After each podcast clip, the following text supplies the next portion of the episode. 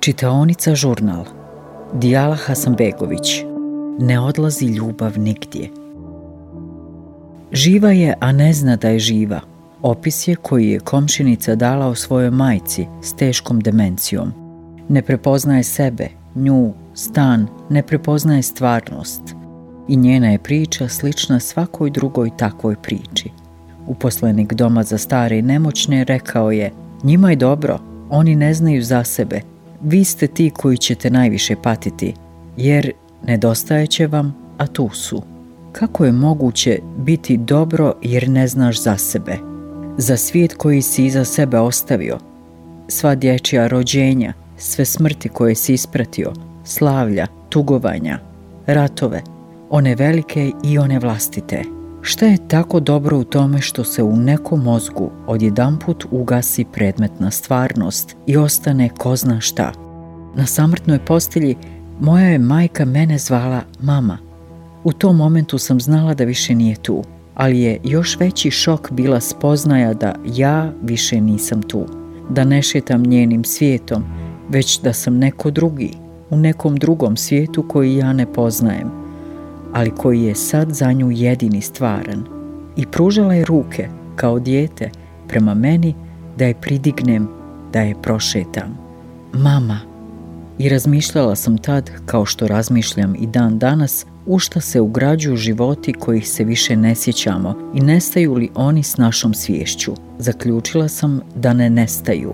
Zaključila sam da je život moje majke, od njegovog samog početka, prvog majčinog zagrljaja, pa do postelje u kojoj je tad ležala, ugrađen u mene, u sve u meni i oko mene. Ja sad hodam njenom sobom, s licem njene majke, s hodom njene majke, s odgovornošću koju je prema njoj imala njena majka. Živa je, a ne zna da je živa. Zna cijeli svijet zato, rekla sam. Svi znamo da je živjela i da će nastaviti živjeti u nekom grumenu zemlje od kojeg smo napravljeni. I to je jedina utjeha koju sam mogla pružiti komšinici, a da je iskrena. Ako je uopće utjeha, razmišljala sam dok sam vidjela sebe ponovo kako šetam po sobi svoje majke, vjerovatno odjevena kao njena majka, počešljana kao njena majka i što je najpotresnije, očito s rukama i zagrljajem njene majke. Tražila je da je pridignem kako je ona pridizala mene, kako je njena majka pridizala i nju i mene i pridržavale smo se između svjetova. Pridržavale smo se rukama i zagrljajem, kako bismo bile sigurne da su svi od svjetova podjednako stvarni, da niko nikad sasvim ne nestaje, a da tragovi u kojima živimo šute i progovaraju rijetko. Progovaraju rijetko zato da bi nama bilo dobro. Kako je rekao bolničar, dobro je kad ne znaš za neke svjetove. Da sam bila tu, rekla bih mu da je ponekad dobro i saznati. Boli dobra ga, jako boli, ali znaš da nisu bila uzalud sva rođenja, sve ispraćene smrti, sva slavlja, svi ratovi, veliki i mali. Shvatila sam još tad u majčinoj sobi da nema baš neke utjehe za čovjeka kojom bi on bio sasvim zadovoljan kad je odlazak voljene osobe u pitanju, bilo da je otišla samo umom ili i umom i tijelom postoje samo ti momenti u kojim shvatamo da naši životi nikad nisu samo naši. U nas su ugrađeni svi životi onih koje smo ikad voljeli i s kojom smo dijelili krv.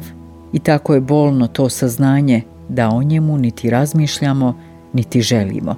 Ali dođe ponekad u tišini, u nekim mirisima i bojama, u našim rukama i zagrljaju, u našim međusobnim oslovljavanjima, dođe to saznanje i nije to nikakva utjeha, ali je odgovor na važna pitanja, od kojih je najvažnije gdje odlazi ljubav.